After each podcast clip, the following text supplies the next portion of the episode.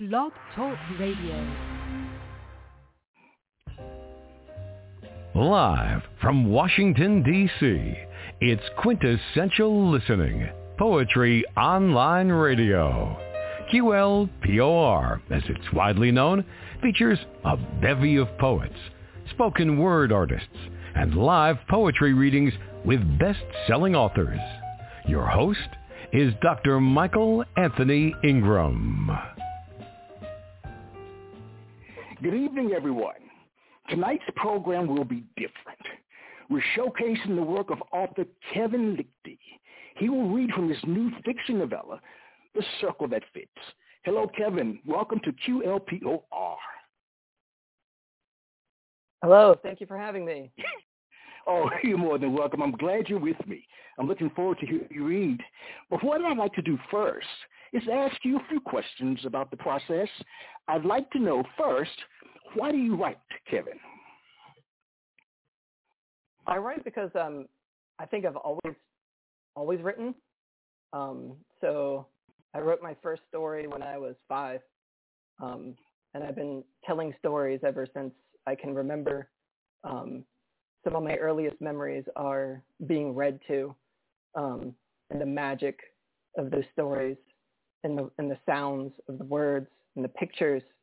And so it's always been a part of me. So even when I wanted to do other things like become a herpetologist or an astrophysicist or any of the myriad other things that I wanted to do as a kid, reading, writing stories, inventing stories, going into the woods and finding out where creeks are going while telling stories to myself and inventing worlds is just something I've always done. So it's just something that's part of me. All right. Now, do you come from a literary background? I know my mom wanted to – she studied English. She never finished her degree, but I know she studied English in college. And I think she wanted to be an English teacher and a writer, and it never really sort of materialized. But other than that, I actually come from a music family more than anything else. My dad was a professional singer. He sang opera and classical music. And everyone in my family plays an instrument. My brother plays the drums. My sister plays the clarinet. My younger brother plays the guitar. And I write.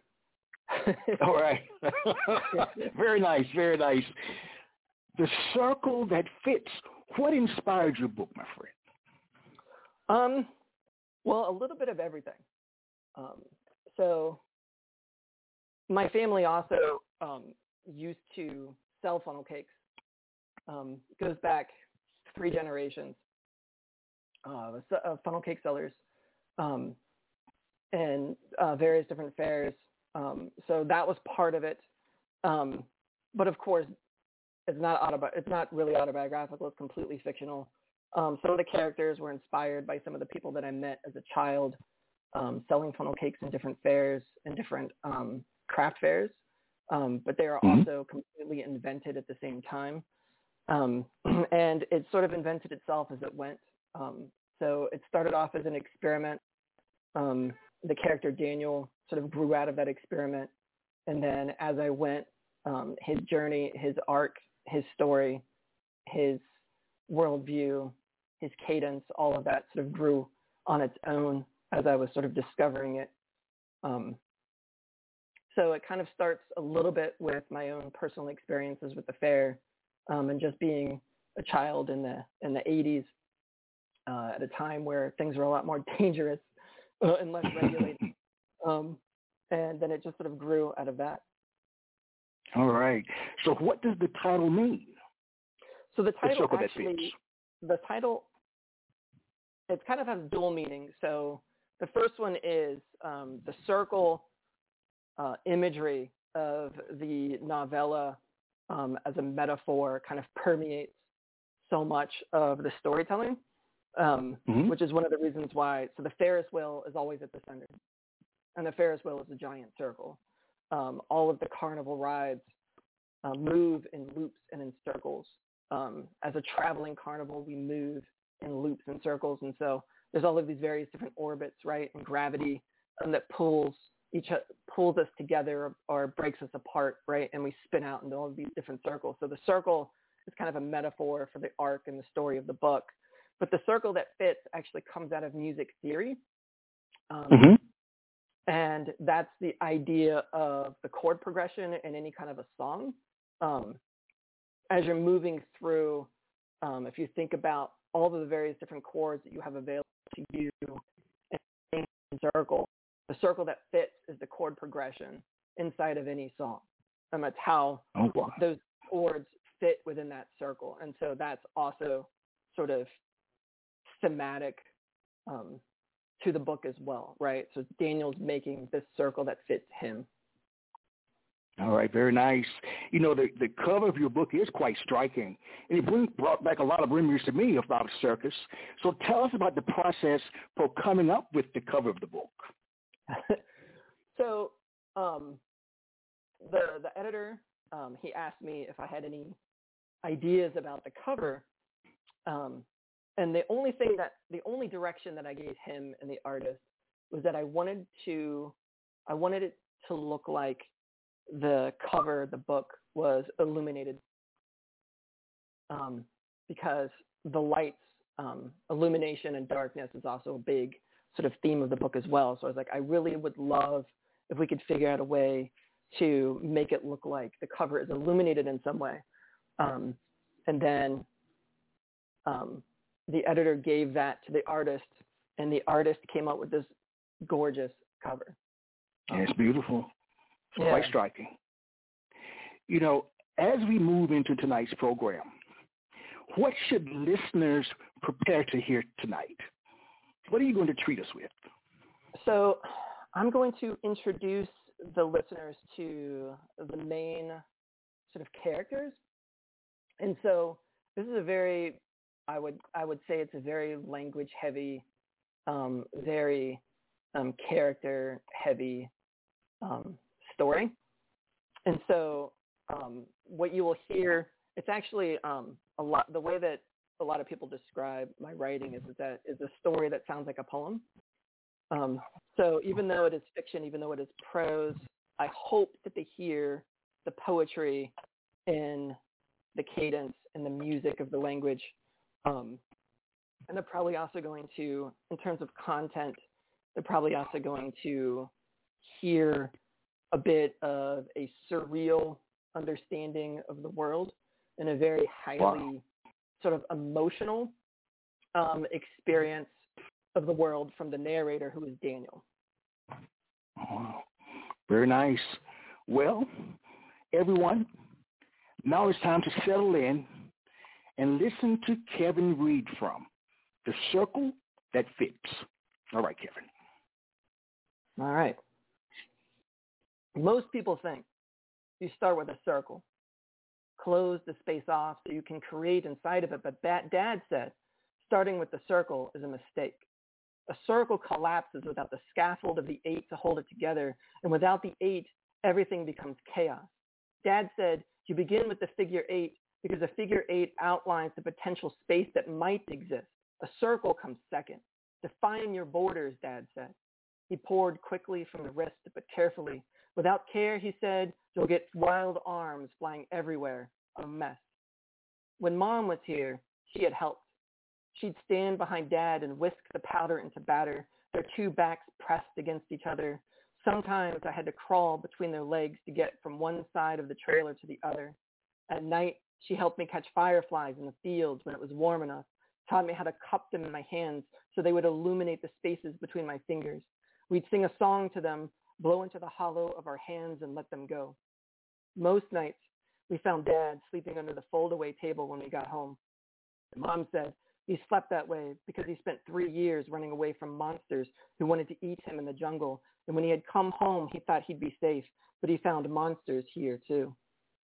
Sometimes, Mom and me would make a circle with our arms, and we'd spin and spin until I lifted off the ground, and I would fly around the circle of our bodies and feel the world pulling at my feet, trying to pull me away, but Mom held on so tight. When Dad finished with a funnel cake, he would fish it out with the fryer with a pair of tongs and let it drain before releasing it onto the plate in my outstretched arms. He started to let me powder them when I was 7, and I remembered then that on a clear day, when the sun shone in through the front windows, the powdered sugar had looked like stars falling through the cylinder. One day, my mom let go. I remember it like a release, like I was unstuck and floating free of everything until I fell to the ground and all the wind was knocked out of me. I laid there in the grass for a long time, heaving, waiting for Mom to come rushing over and pick me up. I watched an ant crawl across my arm in circles, its antenna waving. After a while, I stood up and looked around, and she was gone. Dad said he didn't know what happened to her. Told me that the best thing to do is to just draw a circle around my heart and close it in. Here, he said, giving me a funnel. He dragged a stool over to the two friars, looked me in the eye, and patted it. The first thing you have to do is make an 8. People came to watch my dad create. He was a calligrapher. They came to the windows and watched him funnel out galaxies into the oil, his wrist light as air. When he created, it was both crisp and soft. Most people said it melted on their tongues, almost as if nothing was ever there. My dad said it's because he pays more attention to the spaces in between rather than where he's pouring. He said people don't understand this because most people think a circle comes first, but a circle comes second.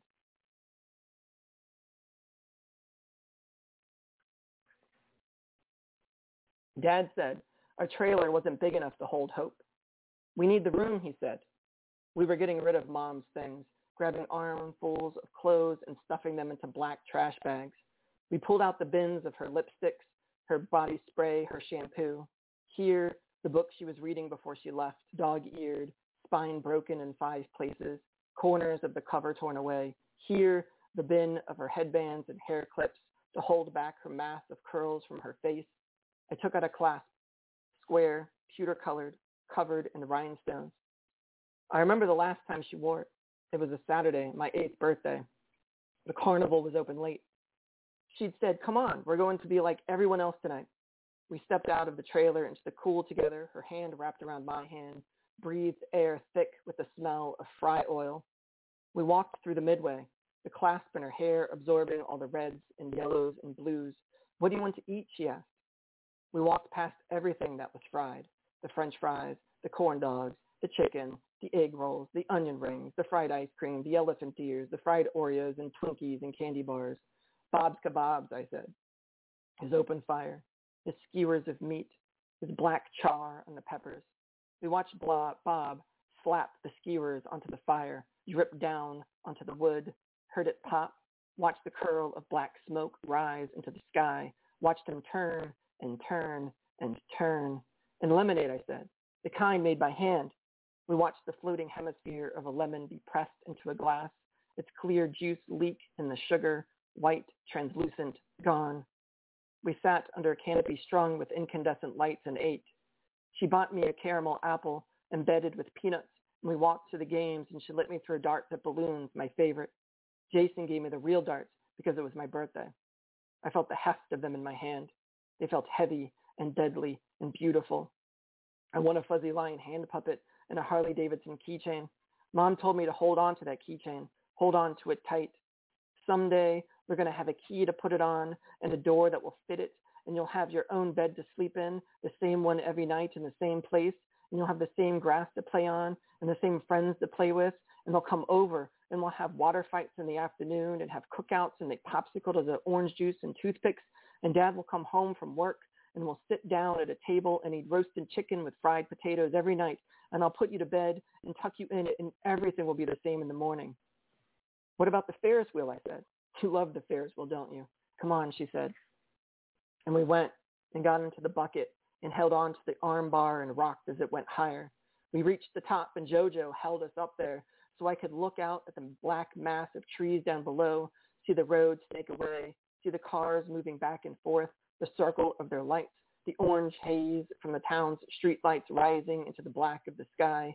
Here, Mom, the tangle of her hair pulled back, the clasp she wore shining white in the light of the Ferris wheel. Down below, the yellow of our funnel cake sign, the white pouring out from the front windows, the shadow of Dad moving left to right. I wanted to say something about the space between there and here, between the shadow of Dad and the light in Mom's hair, but I didn't know the words. Instead, the top, or near the top, the Ferris wheel, the dark of the sky, the light on my skin yellow and white, the non-space between Mom and me. Just like everyone else, I asked. Just like everyone else, she said. Then the Ferris wheel lurched, and for a moment, as the bucket swung out, I couldn't tell if we were still rising toward the sky or falling back to the earth. Dad came out of the trailer and wheeled out the handcart, packed the bins one by one until the handcart was full. Put that clasp in the bag, too, he said. I'm going to keep this one. There's no room. I can put it in my pocket, I said. I put the clasp in my pocket. That's not how this works. But I don't have anything else, I said. What did I tell you? He crouched all the way to his knees. His knees indented the loose earth beneath him. Come here, he said. I crouched down, too. Draw a circle, he said. We drew until the circles touched each other. Now stand inside, he said. I stood inside my circle, and he stood inside his circle. This is all the room you have now, he said. But it fits in the circle with me, I said. I held the clasp in the palm of my hand. He slapped my hand, and the clasp flew up and burned in the orange shaft of the arc lamps and then fell into the dust. Everything outside of this circle doesn't belong, he said. And then he said, now put the clasp into that bag. I walked over and picked the clasp up. I held it in my palm, felt the heft of it. It felt heavy and deadly and beautiful there. The rhinestones were prisms through my tears. I put it in the bag. Now grab those other trash bags, and that's all of it, he said.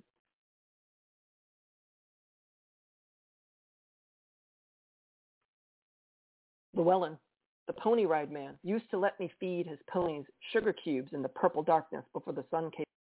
The velvet of the curling around fingers that pulled the cubes into their mouth and crunched.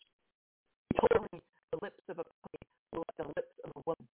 And when I said Mom's lips weren't like theirs, he said, not those that you idiot. He said to me that his pony was the prettiest pony in the entire world. I said, but they don't have to walk around with kids on their backs. They are because they are new. He showed me how the basketball rims were bent to look straight and how the milk bottles were unbalanced so they would never fall at the same time, and where the teenage girls gathered behind the arcade tent and pressed their bodies against the men who wandered to them. The only thing the man wants to do is take and take and take, he said. I asked him who the man was, and he told me everyone is the man. So are you the man, I asked him. Yes, he said.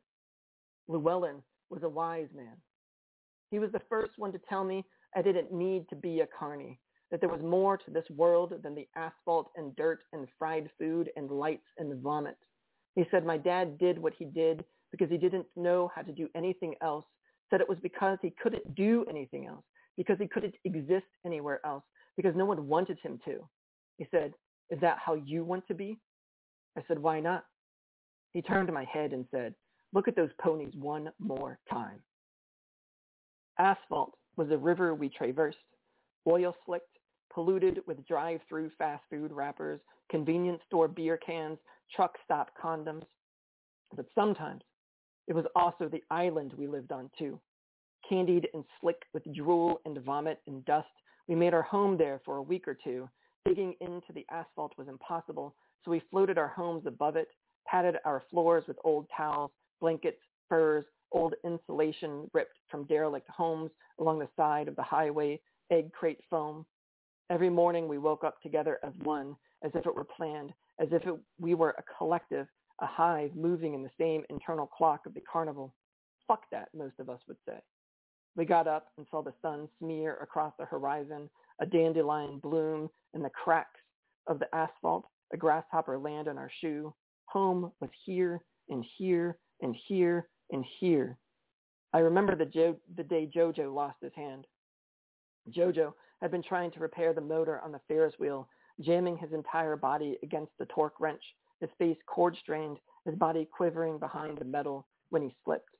Knuckling under, his arm flung out behind and wedged itself between the gears when the motor bellowed, ground to a start, eating Jojo's hand to the wrist. Listing to the side, he ripped himself free, hands separating from wrist, skin, muscle, and bone like a zipper.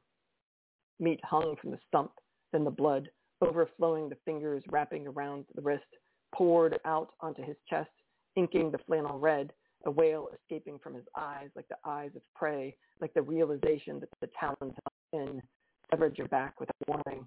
Near me, Llewellyn pushed through the crowd, ran to Jojo, wrapped a towel around his wrist, cinched it with the leather strap, and pulled tight. Okay, don't look at it. Look at me, Llewellyn said. People surrounded them, made a ring of them, but all that did was create a stage with Jojo and Llewellyn at its center. Quiet down, the people told each other.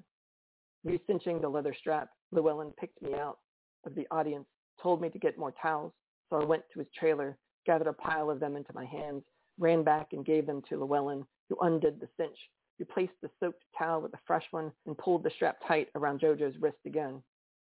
Taking the saturated towel from the ground, I ran and ran, felt the weight of the blood, felt the blood seep onto my hands, pour down my arms like cords of rope, felt Jojo's blood flake off my elbows as I ran like a melting ice cream cone, felt my heart pumping my blood safe inside still, safe and whole and still bringing oxygen to my hands, which held Jojo's blood-soaked towel that I held out in front of me like a giblet sack, like an urn. Under a tree by the Castleman, I dropped to my knees, lowered the towel into the current, watched the blood get pulled from it. The viscous cords of coagulate clung to the fibers, danced in the eddies of the river. Water flowed over my wrists, cooled the blood in my hands. Xanthic petals of honeysuckle and dandelion and marigold floated down the river, coated my arms. Yoked to me, I heard the ripping sound of Jojo's hand echo in my ears. Zephyr winds blew a yellow haze of pollen over the river.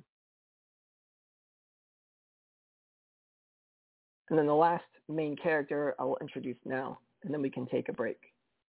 For $5, Rolf took pictures of a family with his land. There's an island basically close to 9 miles. It was pictures of twins with massive covered lips. Cats as they released the line with their tongues out to their eyes, rolled back in arms for the directly. Early morning breeze, pictures of the lion staring back. I liked to watch the lion quiet and still they both. I used to watch him hold the lion stare, hold his arm out, palm down, always down. He moved.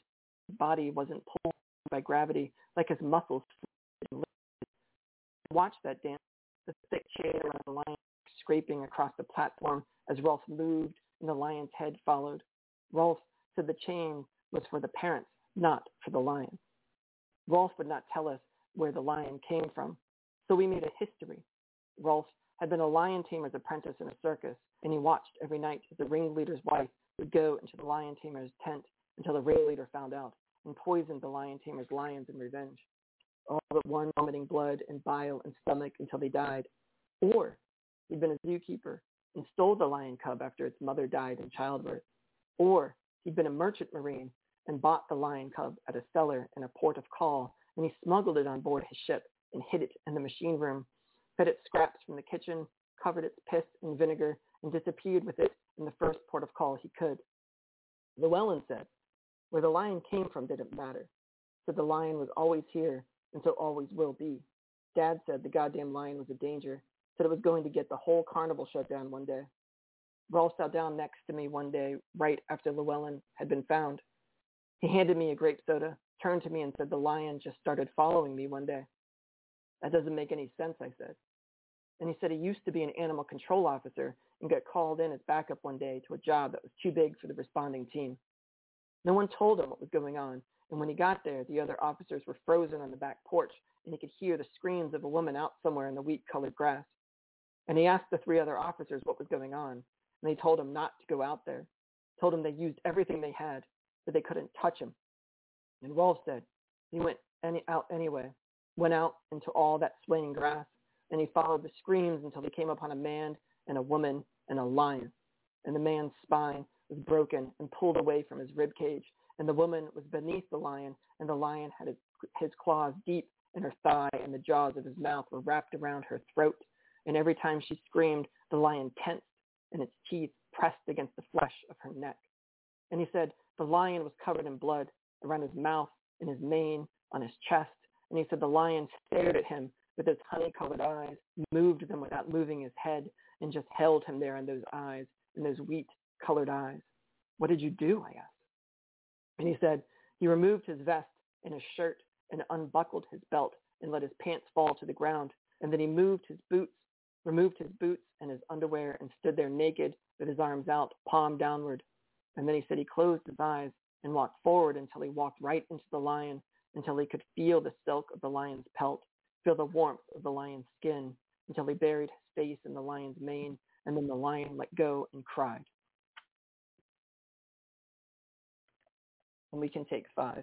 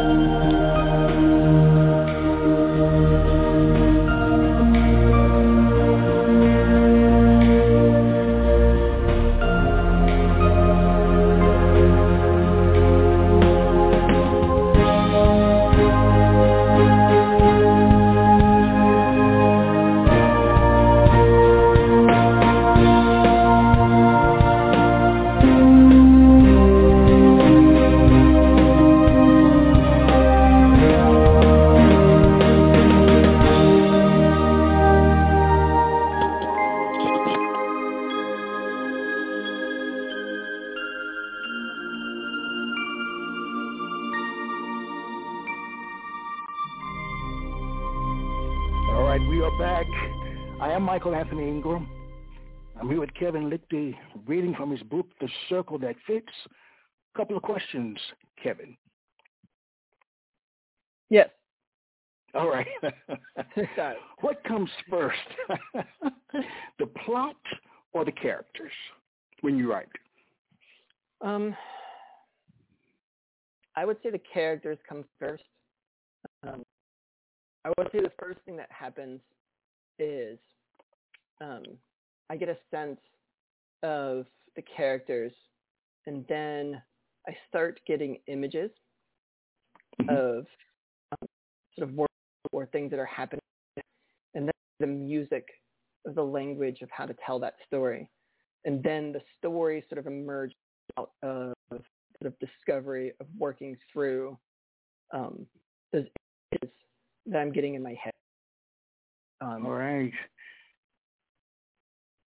Well, there's one of the characters, one of the main characters, hold a special place in your heart. If so, why? I love all of them. Absolutely. I love all of them. Every single one of them.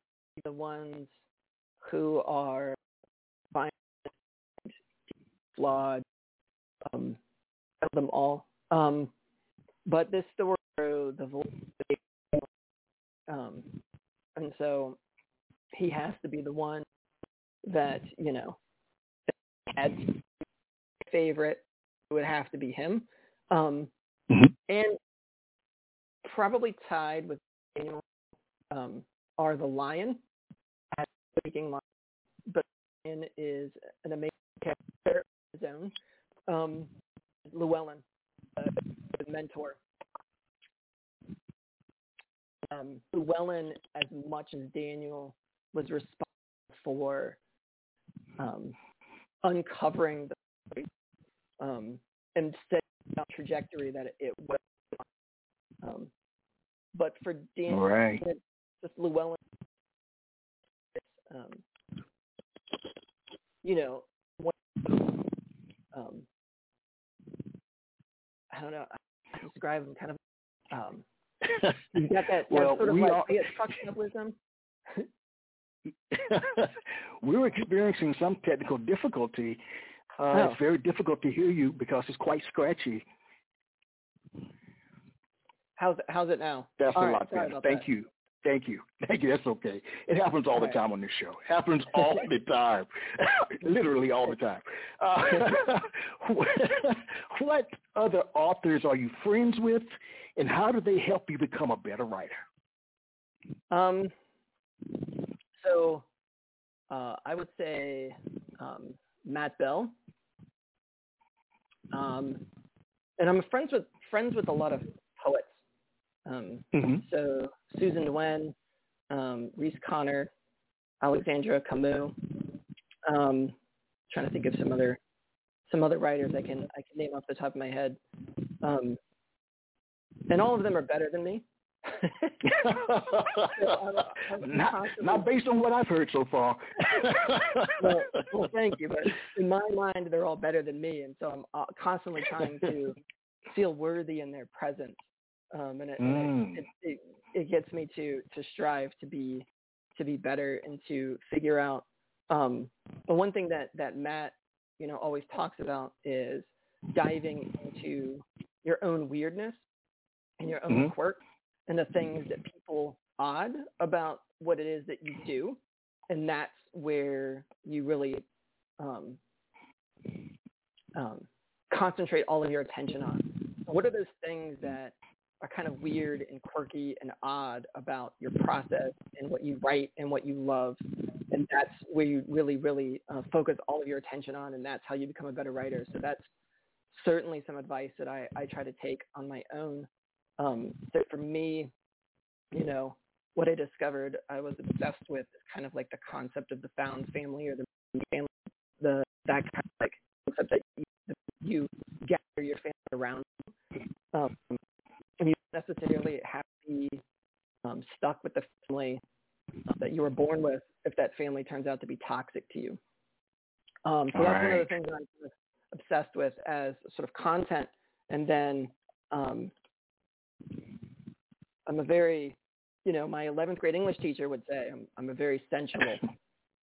You know, I as a writer, I lean into that as much as I possibly can and try to pull out the sensual experience of the world and how I tell the story. All right. Well, finally. Yeah, go ahead. Finally. Do you believe in writer's block? for this election? Do you believe in writer's block?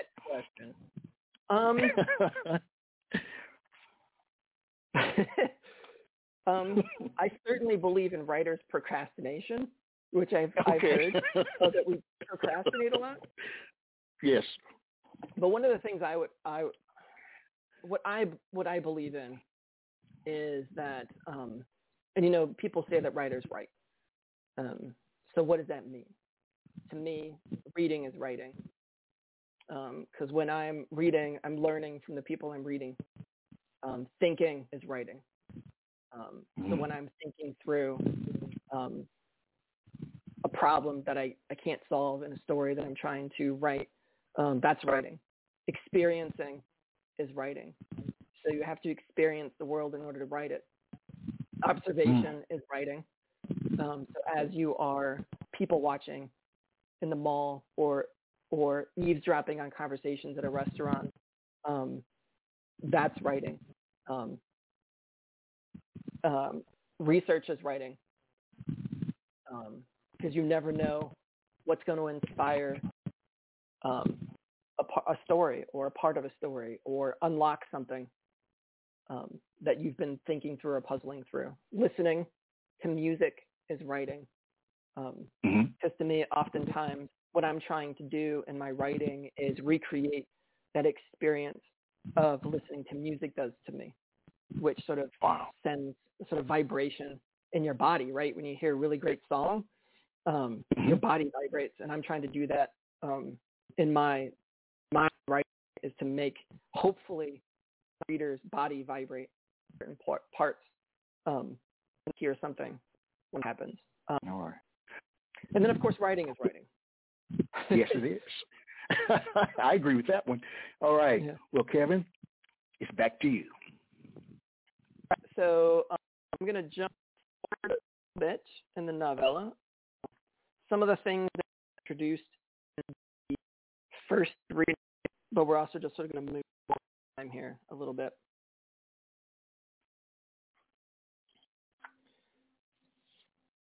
During the day, Dad began and cried over his back. A vice gripped up his body of funnel cake friars into a sea of concentration. When he talked, he said what he needed: more oil, powder this, pretend. In this way, we were able to shrink the space between focus and need on the job, the inner feet, tightness of their backs, the people outside in their lines, their bathed in yellow, their hands cradled in our faces. Easy. We knew what to do with our hands and our mouths, and if our bodies touched because they had to move in those directions. But at night, after everyone who had needed us left, after the colors of the midway were shut off, in the dark and small places that were left in our trailer, the hard shell Dad created during the day liquefied and softened. Sometimes I'd wake up and he'd be under the table, curled around its single leg. Sometimes his eyes would be open in the shadows beneath the arc lights, staring, the big blue circles of them looking into mine, unseeing. In those moments, I was always someone else, Mom or Aunt Krista or Grandpa or someone named Sergeant Brown, and in the universe of his wide blue eyes, I would get sucked into his dreams and nightmares, and he would yell and scream, claw and grab, and pull me into his chest and squeeze until I couldn't breathe. I told Llewellyn once that Mom had told me he got this way because he was being chased by monsters in his sleep. Llewellyn said Mom was full of shit, said this wasn't about monsters, that monsters don't take that way, told me to remember it was the man who did. Before, when it got bad, Llewellyn let me sleep with the horses, and I would lay in their straw and listen to their breath in the darkness and hear their hooves shuffle against the ground and watch the mass of their heads moving back and forth, up and down. And sometimes I would put a hand on their neck and push my face into the muscles and breathe them in, breathe in all of their energy and quiet and beauty. Or I would put my hand over the soft part of their nose, the velvet of their lips, and close my eyes and match my breath to theirs and then sleep. But Llewellyn was gone now, the straw and the shuffling and the breath too. And just Dad and me and his wide staring eyes and his dreams in the dark. to the common room and poured myself a glass of water and saw Dad under the table with his shirt pulled off and wrapped around his eyes, and I could see the heaving of his chest and his red and slicked skin, and I walked over to him and crouched down and held my hand out to his hot and wet skin, held my hand out towards him like he was a radiator to be warmed by, and he flinched, and I flinched, and our bodies jumped like two magnets fighting against each other. He reached up to the shirt, pulled around his eyes, and pulled it tighter, and he said, "No." He said, "No, please." And I felt the heat of his body even on the other side of the trailer, the fever of his dream leaking out of him, burning him up, igniting him from the inside. And I remember this used to be Mom's job, to put her hand on his forehead. So I crouched down and put my head under the table and held my hand out. And he flinched again, but I held my hand steady, held it out to his burning, sleeping body, and touched his shoulder. His body, like a center of gravity, I fell into his orbit. I pulled my hand away and saw the imprint of it on his skin, the white outline of my fingers, and he reached out and grabbed my hair and squeezed. He said, "God damn you motherfuckers, is this it? Is this it?" And he ripped at my hand and slapped my head against the ground and held it there, pressed me down like he was trying to push my head through the floor. And I squeezed my eyes shut and reached out and touched his forehead, and he said, "No." And he said, "Please." And I fell into the cracks Dad made and was rooted. "It's okay," I said. "It's okay, Dad. It's okay." The next day, he wouldn't remember, said he didn't remember, but his body did. He pulled me closer, pulled me into his searing red-hot orbit, and asked me to promise him to never leave, said, "This is how it's meant to be, right here, father and son, tradesman, master and apprentice, like the ancients." He picked up his funnel and said, "Everything you need to know pours out from this." I said, "Okay, Dad. Can I go outside for a few minutes?" He said, "Sure." I went outside and ran under a tree, and in its shade I crouched down into the dirt and cupped an ant and pulled him into my hands. And the ant felt the map of my hands with its antenna, and I crouched down into the dirt again and picked up another ant, and another, and another, and another, until my arms were covered in them and my skin burned with their stings. Every year we went to Greenbelt for the Labor Day festival. Around midnight, we would spread out over an asphalt parking lot that was sandwiched between a police station and a community pool, erect the scaffolding of our lights so that on Friday morning the children and their adults and the adults of their adults could come and ride the hurricane and eat candy apples and funnel cakes and throw up on the zipper and dunk their friends in the pool and kiss beneath the lights of the Ferris wheel and donate to the Maryland Democratic Party, who sponsored the event and required a party worker to be present inside the booth of every station, 5% to the re-election committee. This meant that every year I worked from midnight to 7 in the morning on Friday, and then, covered in oil and grease and dust, with blood on my knuckles and knees, I would check into the Holiday Inn. This was where I would stay on holiday for the holiday weekend, where I would eat potato skins from room service and swim in a pool already turning to ice and sit in a basement tanning salon and stare at the pictures of the tropical sun behind the counter and talk to the teenagers who worked there, who let me sit and talk for no reason and look at the tanning beds like alien seed pods and watch movies in my room until Dad came home around 1 in the morning, covered in the smell of the carnival. He would ask, "How did your day go?" And I would say, "Good." And he would eat cold pizza he brought back in a box gone translucent with grease and then fall asleep on the same bed. I took my key from the front desk man, who stared sideways at his manager after I'd told him I forgot my key again, and carried my tiny suitcase up to whatever floor my room was on, the higher the better. In the room, I peeled off my clothes and threw them on the floor, and I turned on the air conditioner to high and stood in front of the window and looked down at the green belt of trees around the mall and the highway and the Denny's and the office building across from me, and cooled the slick from my skin. And then I opened my tiny suitcase and found my bathing suit, the red one with the Superman symbol on the butt, and put it on. And then, in the secret pocket cut in the bottom of my suitcase, I felt for the lace of a ribbon, pulled it out, unthreaded Mom's clasp, tiny and square and pewter, and covered it in rhinestones, and walked out of my room, took the elevator to the basement floor, and stepped out, dark and beautiful and mine. I padded across the concrete floor, past the laundry room, the pipes, supply closet, up the stairs and out onto the pool deck, walked to the deep end, heard the water clack, clack against the skimmer, the air on my bare chest, already autumn chill, pulled the goose flesh out around my nipples. There was never anybody else there. My ritual. I would hold Mom's clasp in my hand and drop it down into the water and watch its distorted rhinestones shine in the deep and watch me back. I would stand on the no diving sign and breathe, dive in and kick my feet, and down I went, the pop in my ears, the rough concrete bottom as I closed my fingers around the clasp and surfaced, heaving in a shivered chest of air. I would climb out and I would throw it in again, dive, retrieve, surface. The water would pull me down, heavier each time, so I would throw it farther away, dive down longer, stay on the bottom longer, feel the mute of everything under the surface, the closeness of everything, hold the clasp in my hand and open my eyes and watch the surface ripple the sky above me. I came up for air and a girl was standing on the edge of the pool watching, her bleached hair, the curve of her hips, the space where her legs met the red of her suit. "You were down there a pretty long time," she said. "Yeah," I said. "What's your name?" "Daniel," I said. "My name is Amy." "Hi, Amy. You here by yourself?" I held up the clasp. The rhinestones glittered in the sun. I shook my head. "My mom," I said. My earliest memory is of a bonfire. I can feel the heat from it now pulling at the skin on my face, the blue at the center. In this memory, I still thought the blue was a ball of cold compressed down by all the heat around it. I know now that the blue at our center is heat compressed into heat. Our bonfires run together, orange glowing ash twining and rising up from our bodies. I feel them in my body. I carry them everywhere I go. They are the waypoints of my memories. They stretch back and back, ash rubbed and stained beneath my skin, memories before memories. In my first memory, I remember there was a chill wind before the first match was struck. It must have been late in the summer or early autumn, us moving south to chase the warmth. I remember Mom's arms wrapped around me, warm skin against my cheek.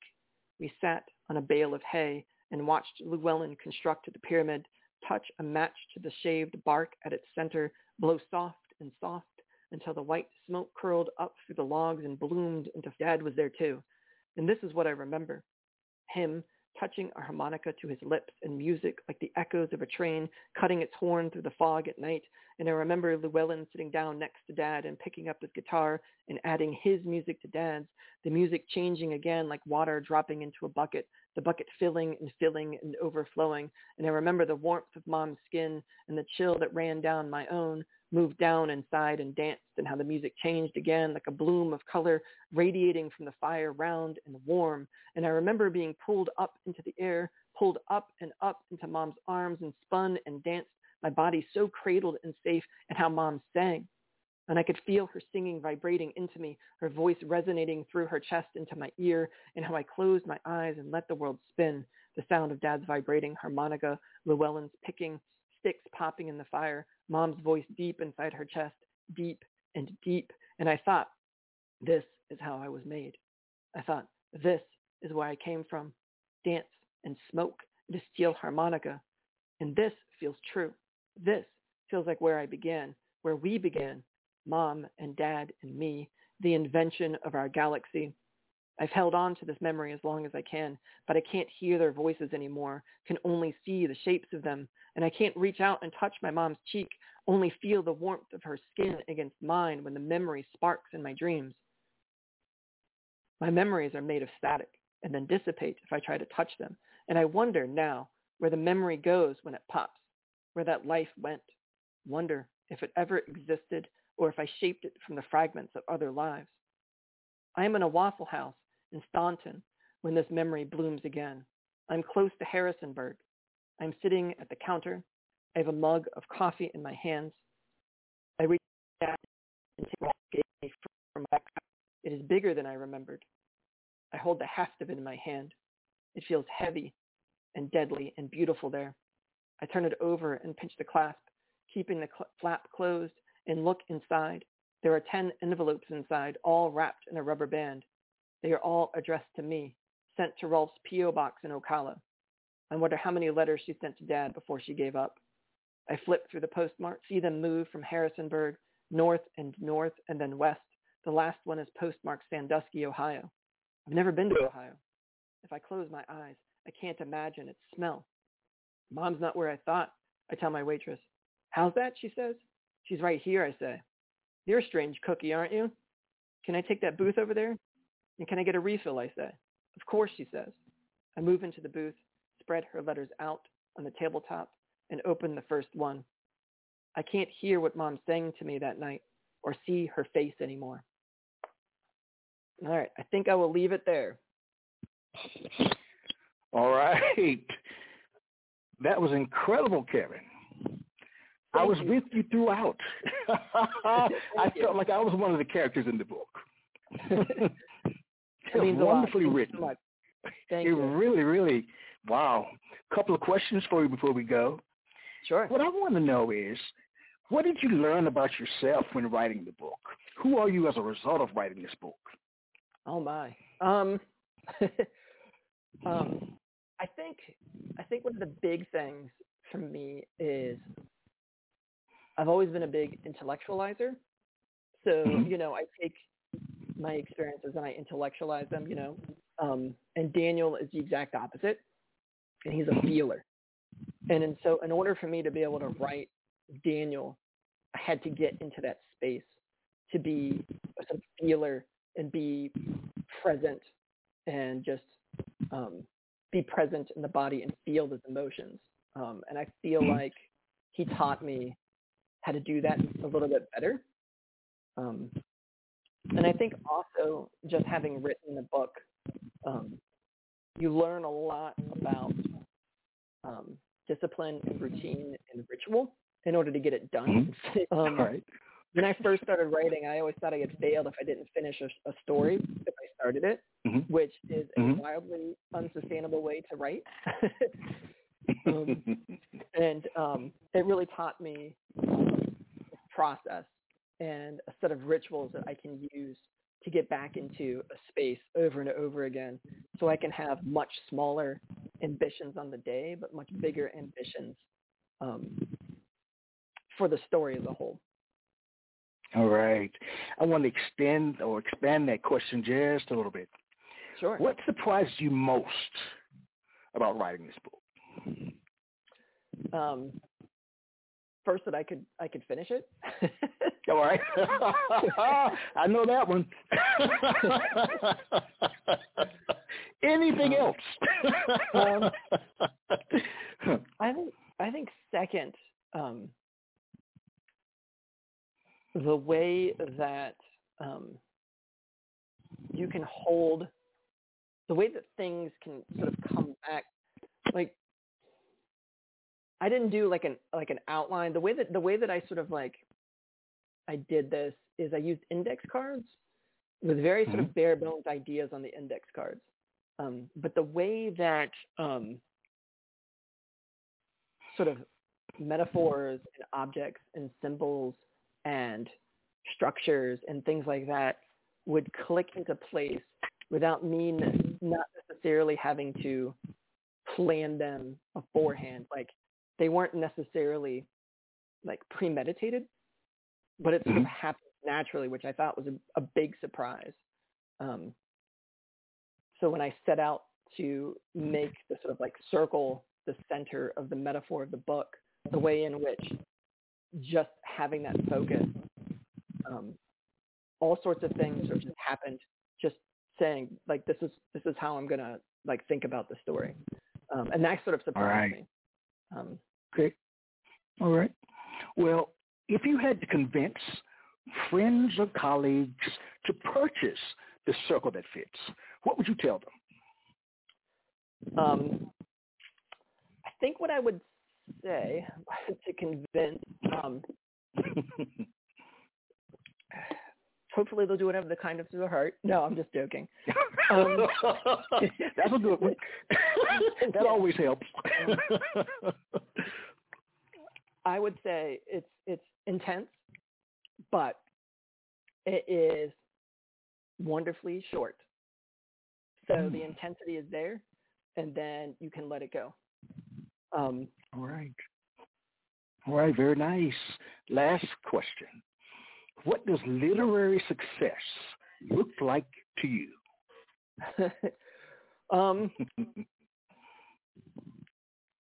I feel like I'm already successful because I get to write. And every once in a while, someone lets me share my work with the rest of the world. And it's out there. That's all that matters to me, that I had this privilege of telling these stories and other people find, and it could be five, maybe it's five other people find some kind of value in it. And that makes me happy. And that feels like success. Very nice. All right. That's beautiful. Beautiful. Where can listeners find your work, my friend? Where can they find your book? So it's published by Driftwood Press, so you can order directly from them, which is probably the best way to get the book. It's on pre-order right now. So just go to Driftwood Press and go to their shop, and you can find it there. Yeah, I think that's the best way to buy it if you're interested. All right. I know that it's also on Amazon. For you can pre-order for October 25th, I believe. Yes. All right. How can listeners stay in touch? So I will have I'm actually finally getting around to making a website. All right. I haven't done already. I am on Twitter. So if you want to check me out on Twitter, I'm at Casey Lichty. That's my Twitter handle. Which is probably, I'm not super great at social media, but I try. So there we go. All right. What's next for you, Kevin? Where do you go from here in terms of your writing? Right now, I am circling back to a novel that I started writing and sort of abandoned because it got stuck. So I'm going to circle back to that. And then I have a few other ideas for some stories and another novel that are percolating in my head. So what comes out, comes out. Well, I want to thank you, Kevin, for joining us tonight. It was an incredible hour. Thank you for having me. Thank you. It's been kind of a thrilling experience. Yes. I had a great time. And I'm sure listeners did too. The Circle That Fits, everybody. Go out and buy it. Continue the journey. Well, Kevin, it's time to say goodbye. Goodbye. Thank you. All right. And good night to everyone. I'll see you next week on Quintessential Listening, Poetry Online Radio. Quintessential Listening, Poetry Online Radio, is available on iTunes, Spotify, SoundCloud, and Stitcher. You can also check out the website at QLPOR.com.